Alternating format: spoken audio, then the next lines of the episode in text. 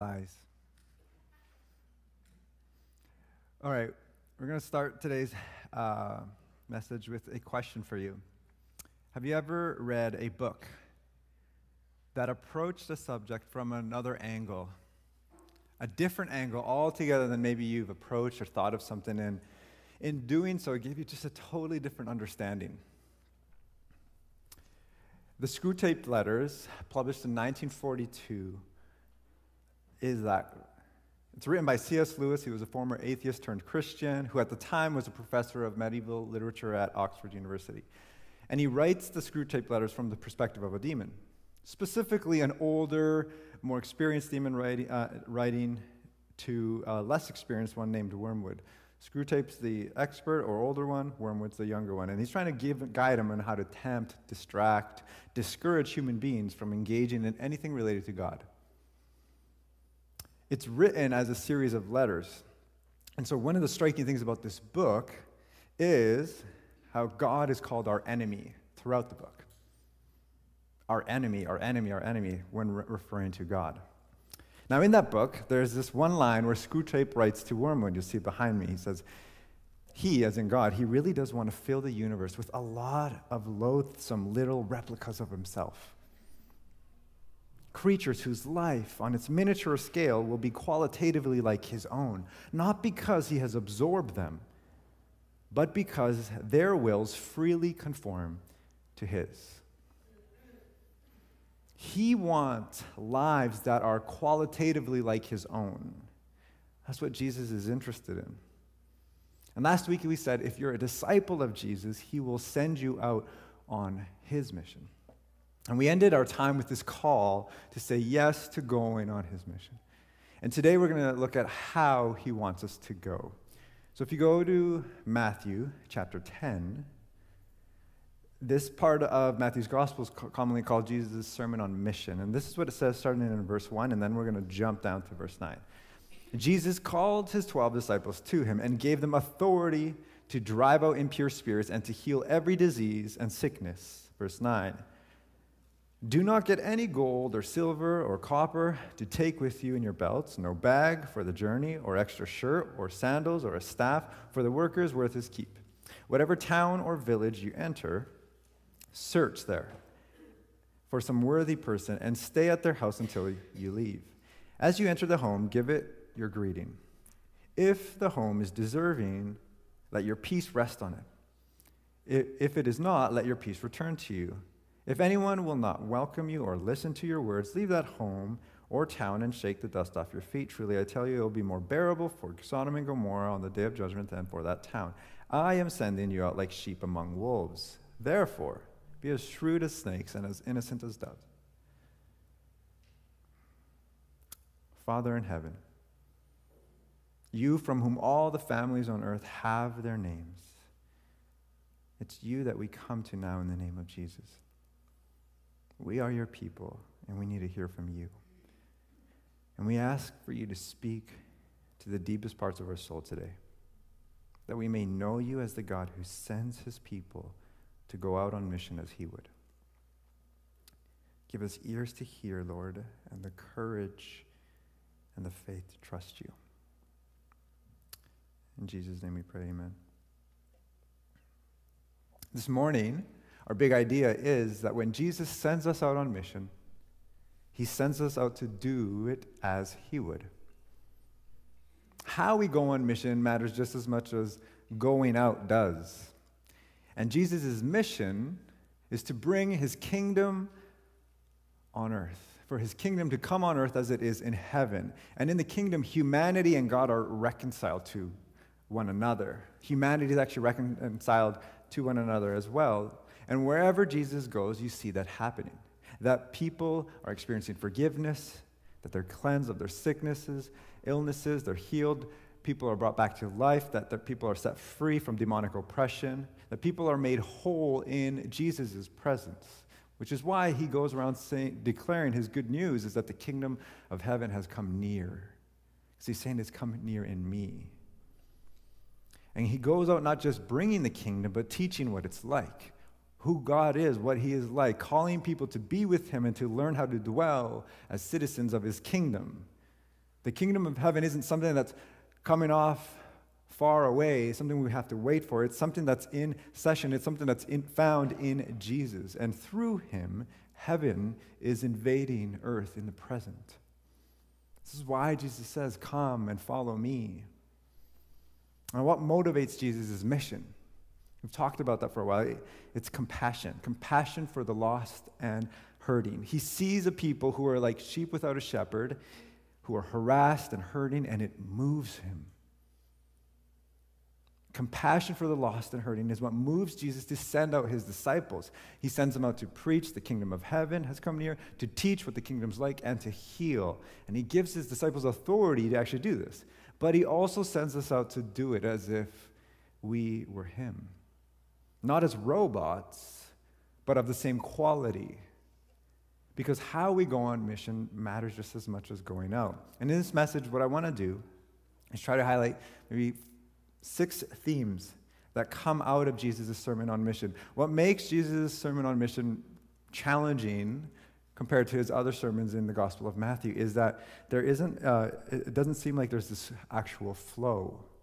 It seems like there's these different ideas that are kind of connected, but you don't have the same flow you might capture in the Sermon on the Mount. And so there's themes that you can capture. And so what I want to do is try to highlight six of them. Here's the first one Go together. Go together, not alone. Jesus called his 12 disciples to him and he gave them authority, and then he sends them out to go and do as he does.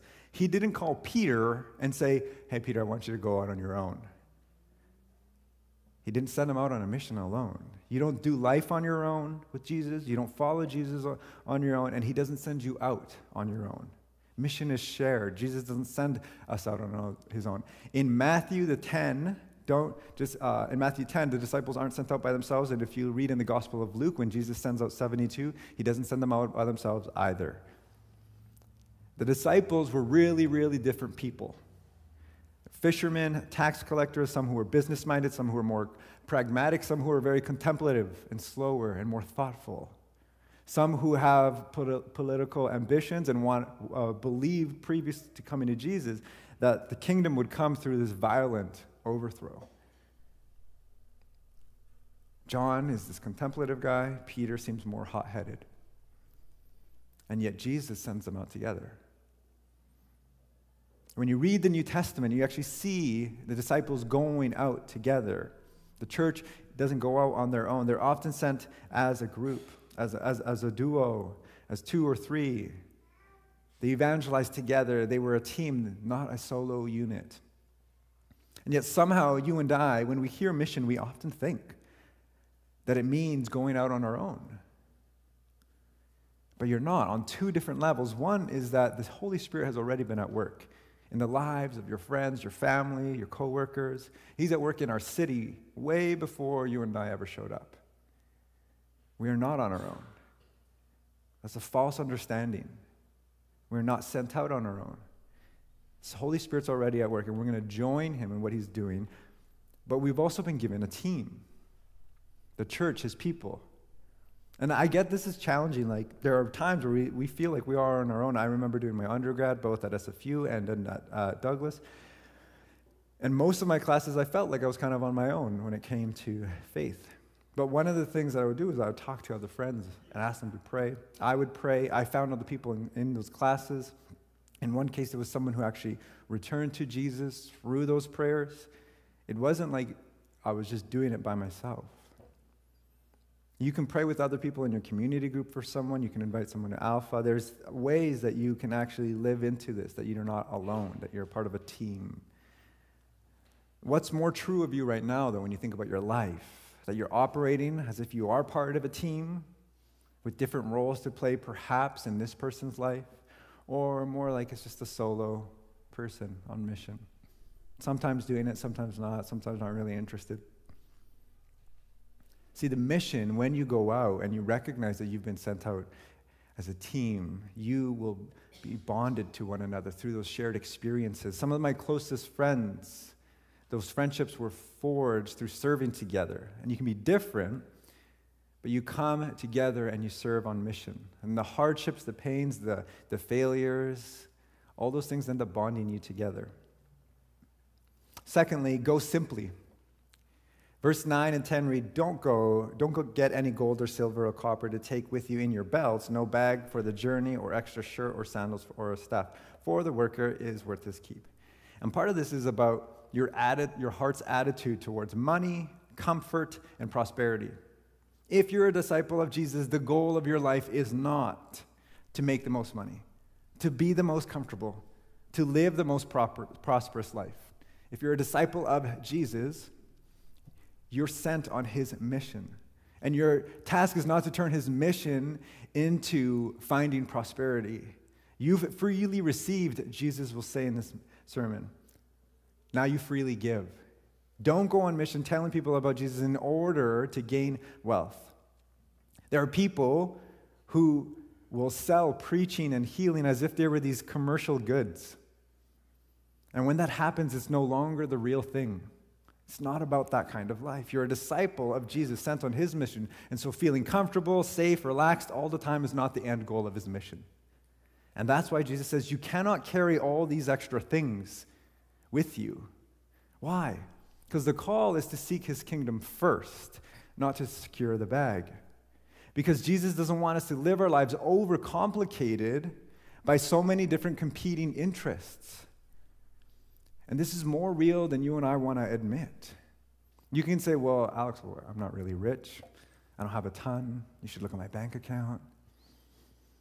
But it's only because we're comparing ourselves to the richest in the world and not to the rest of the global population. We're forgetting the country that we live in. We're forgetting like the context that we're living in, that this moment in human history that we're living in. We inhabit a culture that is centered on being a consumer. That's like one of the primary ways we think. A classic example is Google reviews. Every time we leave a Google review, we are centering ourselves as a consumer and whether or not that company or whatever delivered a good. And it's so easy then to apply that into our life with Jesus and to apply that to the church as if the church has these goods to offer. And that's not the way we are meant to live.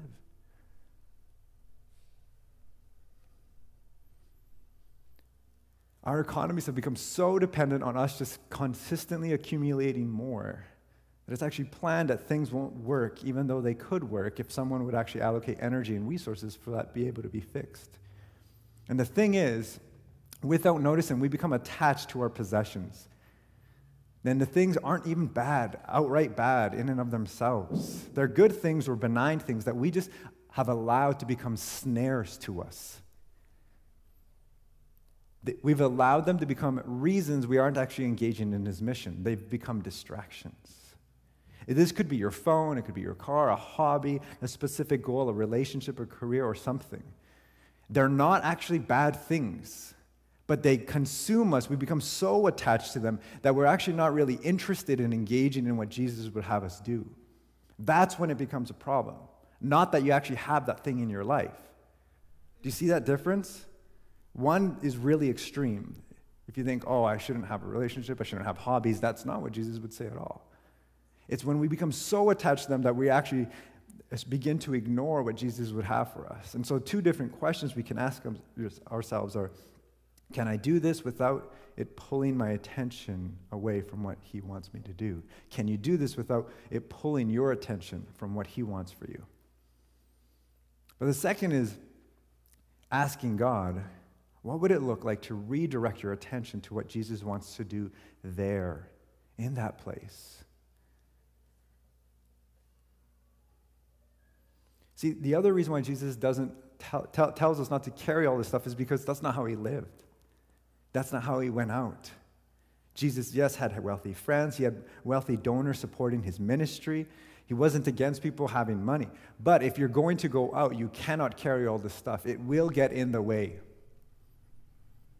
You can't be overly attached to it. He wants us to learn to live in trust that our Father in heaven can provide what we need, that He knows what we need, and He'll provide it. He wants to experience the thrill of seeing God provide, of God making a way. Third, we focus on the receptive. Verse 11 through uh, 15 read Whatever town or village you enter, search there for some worthy person, stay at their house until you leave. As you enter the home, give it your greeting. If the home is deserving, let your peace rest on it. If it is not, let your peace return to you. I'm going to stop there. I just want to highlight a couple words. One is peace, and the other is worthy. Peace. Let your peace rest on the home. The peace you have is Jesus Christ. You have something Jesus has given you peace, wholeness, shalom, and He has sent you to share it on His behalf with others. You have it, you carry Him with you, and when you enter into these places, it is available for you to offer it to others. But there's this other word that you probably noticed, and it's worthy. Look for some worthy person. And worthy here is not about like looking at people and you deciding, oh, are they worthy or not? That is not. You won't be able to recognize that at all. When Matthew uses this word worthiness, what he is talking about is this um, receptivity to the gospel and its messengers. So you cannot, there is no way you can immediately know who is receptive. You must discover by searching, by attempting to talk about it. You cannot make that decision for other people. If someone's not interested, let your peace return to you. They don't want it. Respect someone's wishes. Don't get bogged down by people who aren't interested in Jesus. Focus on the receptive. It doesn't mean never ever talk about it again with them. But Jesus is surprisingly clear here that he does want us to focus on those who are receptive. And, then, next one go in weakness, wisdom, and, recept- uh, and innocence. Verse 16 says, I'm sending you out like sheep among wolves. Therefore, be as shrewd as snakes and as innocent as doves. Jesus uses a very familiar image. But not all of us would like to use this image about ourselves. Why doesn't Jesus say, I am sending you out as a lion among wolves? I am sending you out as eagles among vultures. I am sending you out as orcas among great whites. If you know that one, you know. You know it's real there. If you have children, they probably make you watch all the videos. Sheep are not mighty. Sheep are not dangerous animals. They're not strong, they're vulnerable, they're weak. Most stories you hear about them aren't about them being mighty or strong, it's about them like falling, falling and getting stuck in some ditch and then getting rescued and then falling back in.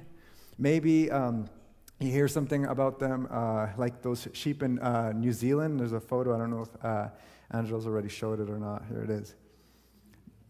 You hear stories like this this, this sheep was found wandering in 2015,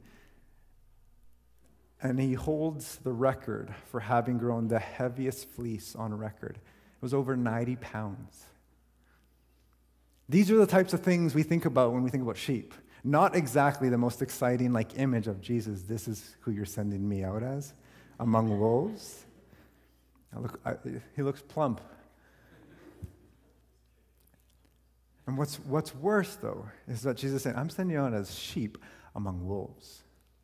Wolves are predators. Wolves are strong, fast, violent. They hunt in packs, they attack sheep. They're not really friends. This is a troubling image, and yet, if you've been paying attention to his sermon on mission, it's also a little bit confusing. Because Jesus is now saying his disciples are sheep, but earlier he called the world sheep. In the beginning of his sermon on mission, he begins with this idea that uh, he has this compassion for the crowds because they are like sheep without a shepherd. Now Jesus is saying, I am sending you out as sheep among wolves. So, how does that work? What are they? Are they sheep or are they wolves? They're both. See, Jesus understands the complexity of human beings that the same person who is helpless and, uh, helpless and harassed sheep can become a snarling wolf. That human beings have the capacity to demonstrate amazing compassion, kindness, creativity, but they have the terrifying capacity to inflict great suffering on others. And this captures this complexity of human beings the desperate need for help and for a guide, for healing, but also the reluctance to even admit it. I read about this story recently of this guy who was climbing Mount Everest, and he was in what's called like the death zone because of the, uh, the, the, amount of oxygen there. And he had, um, stopped hiking and was just on the side, and he didn't have a guide. And normally you want like a, a, a Sherpa guide to take you up. This guy didn't have that. And now a Sherpa guide was leading this other guy up, and he found this guy on the floor. And he knew he would die if he left him. And so he stopped their trek all the way up to the top of Everest, and with another friend, like taped him up in a sleeping bag, threw him on his back, and brought him back down to one of the summits where they could uh, have him helicoptered out. Now that's pretty remarkable. It was like six hours of, of the, carrying this guy down. He said it was uh, incredibly difficult.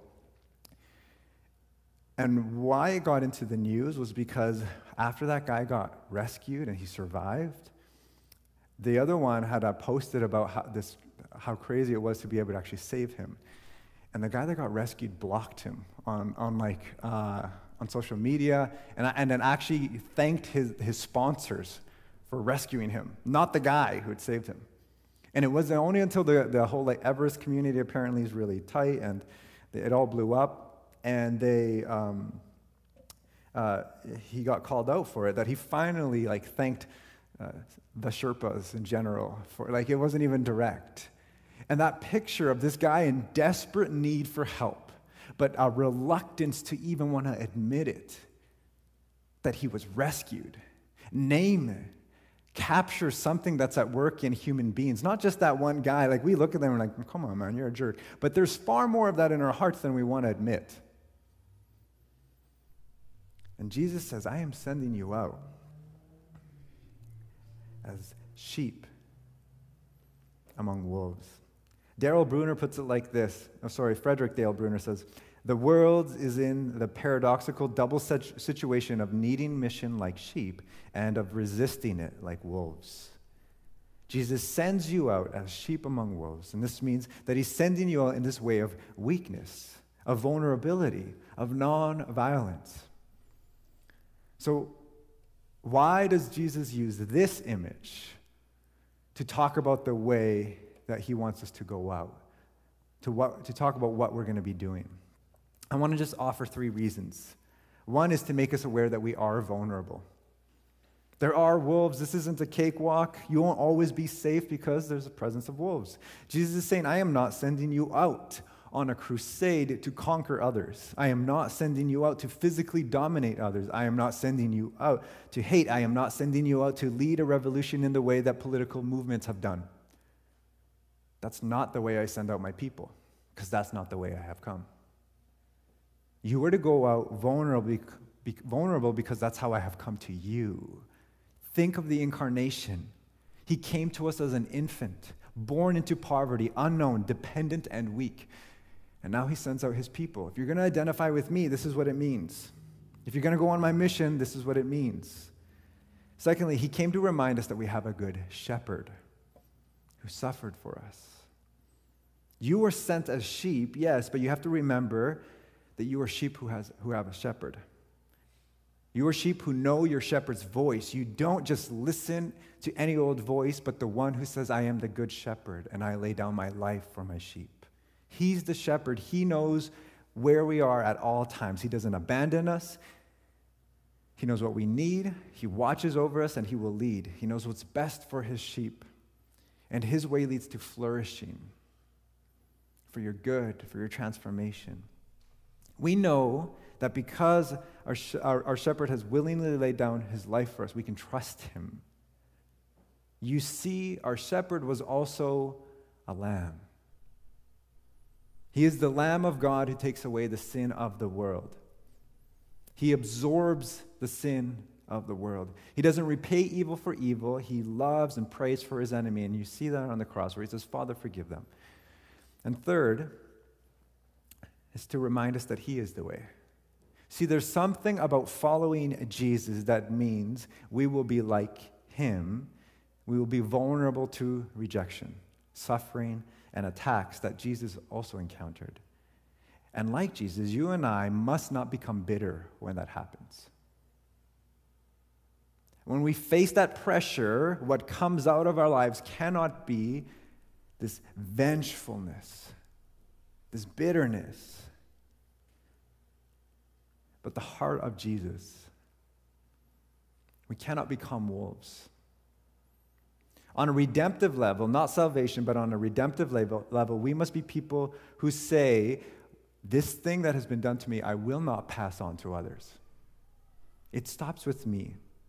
We absorb it through his love and his forgiveness. So you are a worker sent out into a harvest and your sheep, but you cannot do this the way the world would expect you to. You can't force this. You can't make this happen. You can't do it in your own power. That's why you need to know you're being sent out in weakness and vulnerability. And when you do, you will discover a new kind of power that comes from the Spirit of God, not by might, not by power, but by my Spirit. The Lamb of God sends you out, and He sends you out on His mission as sheep. And I think that's why Jesus will add these two next things, where He says, Therefore, be as shrewd as snakes and as innocent as doves. He doesn't say, Be a snake. Nor does he say, be sneaky and bite people the way snakes do, or startle you like snakes do. He doesn't say that. He's highlighting the cunning and intelligent parts of snakes. He says, be as wise, be intelligent, be shrewd. He's not sending us out to be foolish, unintelligent, careless. In other words, don't be foolishly vulnerable, oh, sorry, stupidly vulnerable. Don't be stupidly vulnerable, is how one guy put it. Jesus isn't asking us to be careless with, with our lives to go out looking for dangerous situations where people will attack. That's not what he's saying. Later on in this same sermon, in, in verse 23, Jesus will say, When you're persecuted in one place, flee to another. He doesn't say just stand there and take it. Flee to another.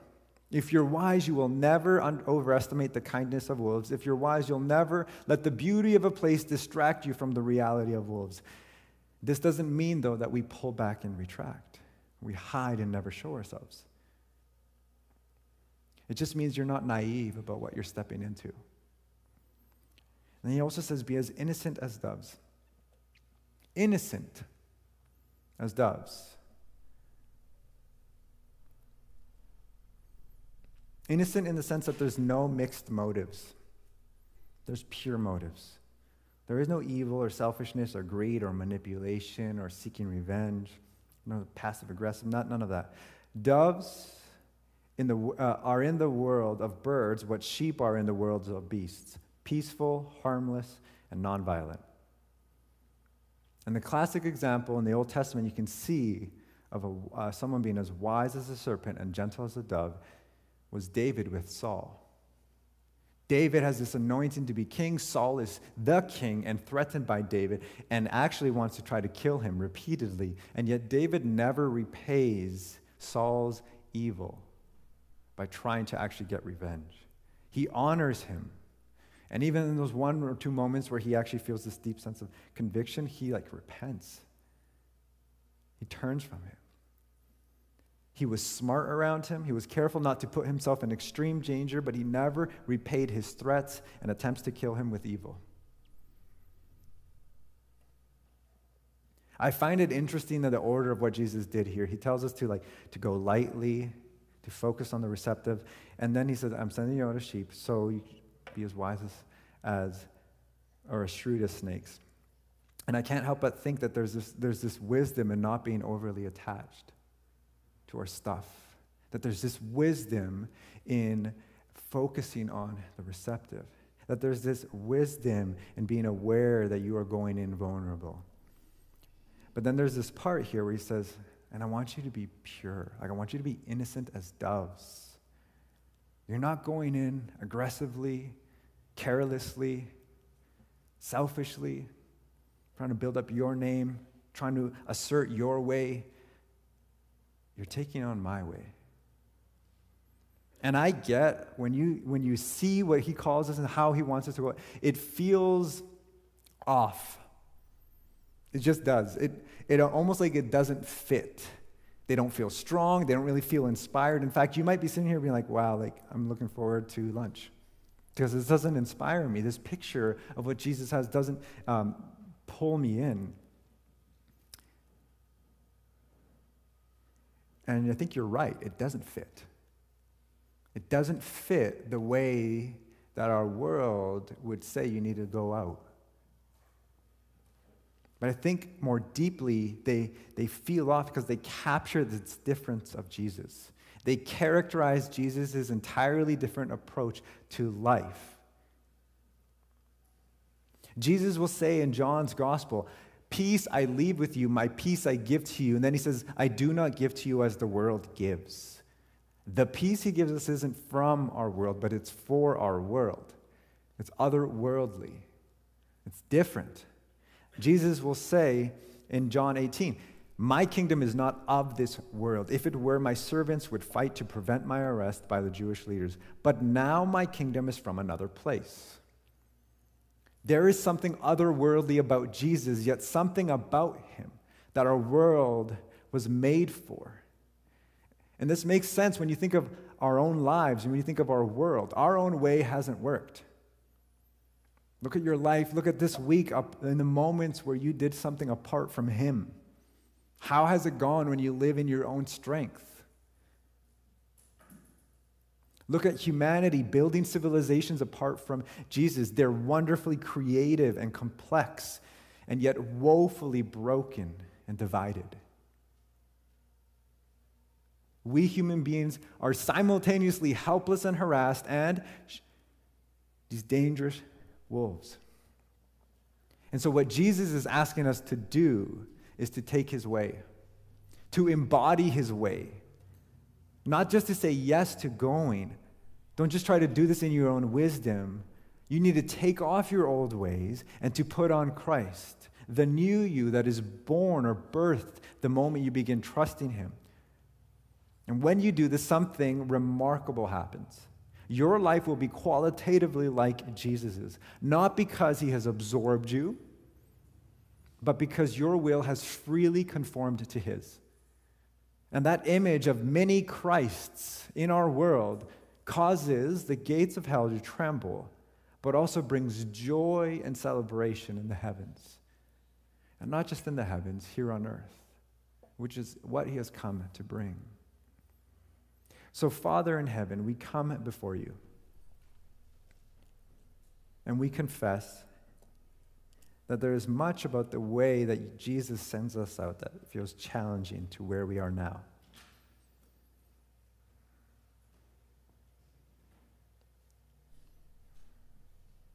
We confess that in our hearts, at our best moments, we want to trust and obey you. And in many other moments, we're afraid, we're reluctant, and we're uncomfortable.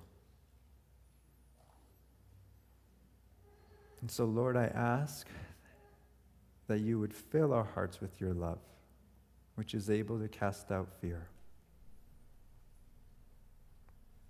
I ask that you would give us your strength, your power, that we would come to you, Jesus, and receive the strength that you give, the peace that you give that you have authorized us to bring into this world. And I ask that we would experience your joy as we partner with you in what you want to do in our world. That we would be made whole, that we would see others made whole. And so, Jesus, we thank you for the great privilege it is to be part of your work in this world and that you're so committed to us and this world. And we pray this in your name. Amen. We're going to take